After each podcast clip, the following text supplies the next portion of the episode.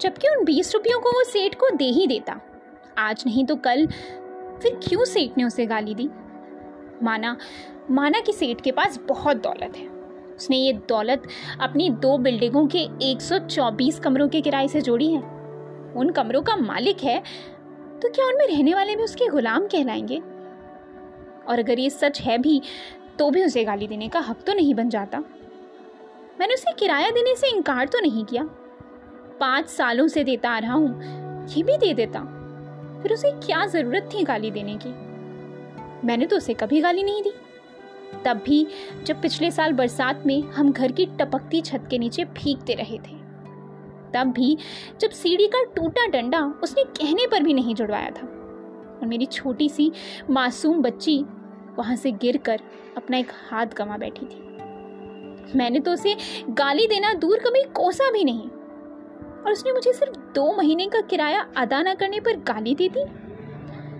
उसने ये भी नहीं सोचा कि उसके बच्चे अपोलो बंदर पर मेरे थैले से मुफ़्त में मुठ्ठियाँ भर भर कर मूंगफली ले जाते हैं। सेठ के पास जितनी दौलत थी, शहर में उससे भी ज़्यादा दौलत वाले थे। तो क्या इससे सेठ गरीब हो गया?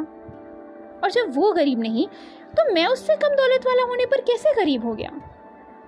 सेठ ने मुझे गरीब जानकर ही तो गाली दी थी।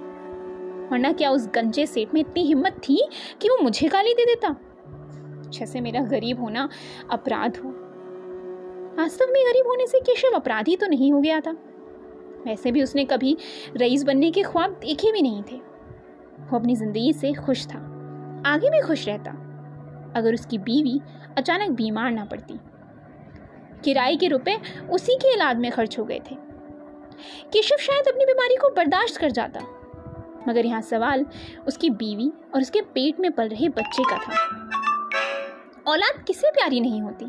भले ही एक हो, दो हो या चार हो। केशव को भी अपना बच्चा प्यारा था। उसके लिए तो उसने दो महीने का किराया ही खर्च किया था। अगर ज़रूरत पड़ती तो वो चोरी भी करता। चोरी? नहीं नहीं, केशव अपने दिल ही दिल में घबराया। नहीं, चोरी नहीं करता। भले ही मैं बच्चे के लिए कोई भी कुर्बानी दे देता मगर चोरी कभी नहीं करता। वो अपनी चीज़ वापस पाने के लिए मर सकता था, मार सकता था, पर चोरी नहीं कर सकता था। अगर वो चोर होता तो गाली खाते ही सेठ का गला घोंट देता और उसकी तिजोरी में भरी नीले, हरे नोटों की गटियाँ चुरा कर भाग जाता, जिन्हें आज तक केशव लाजवंती के पत्ते कहता आया था। मगर वो ऐसा नहीं था।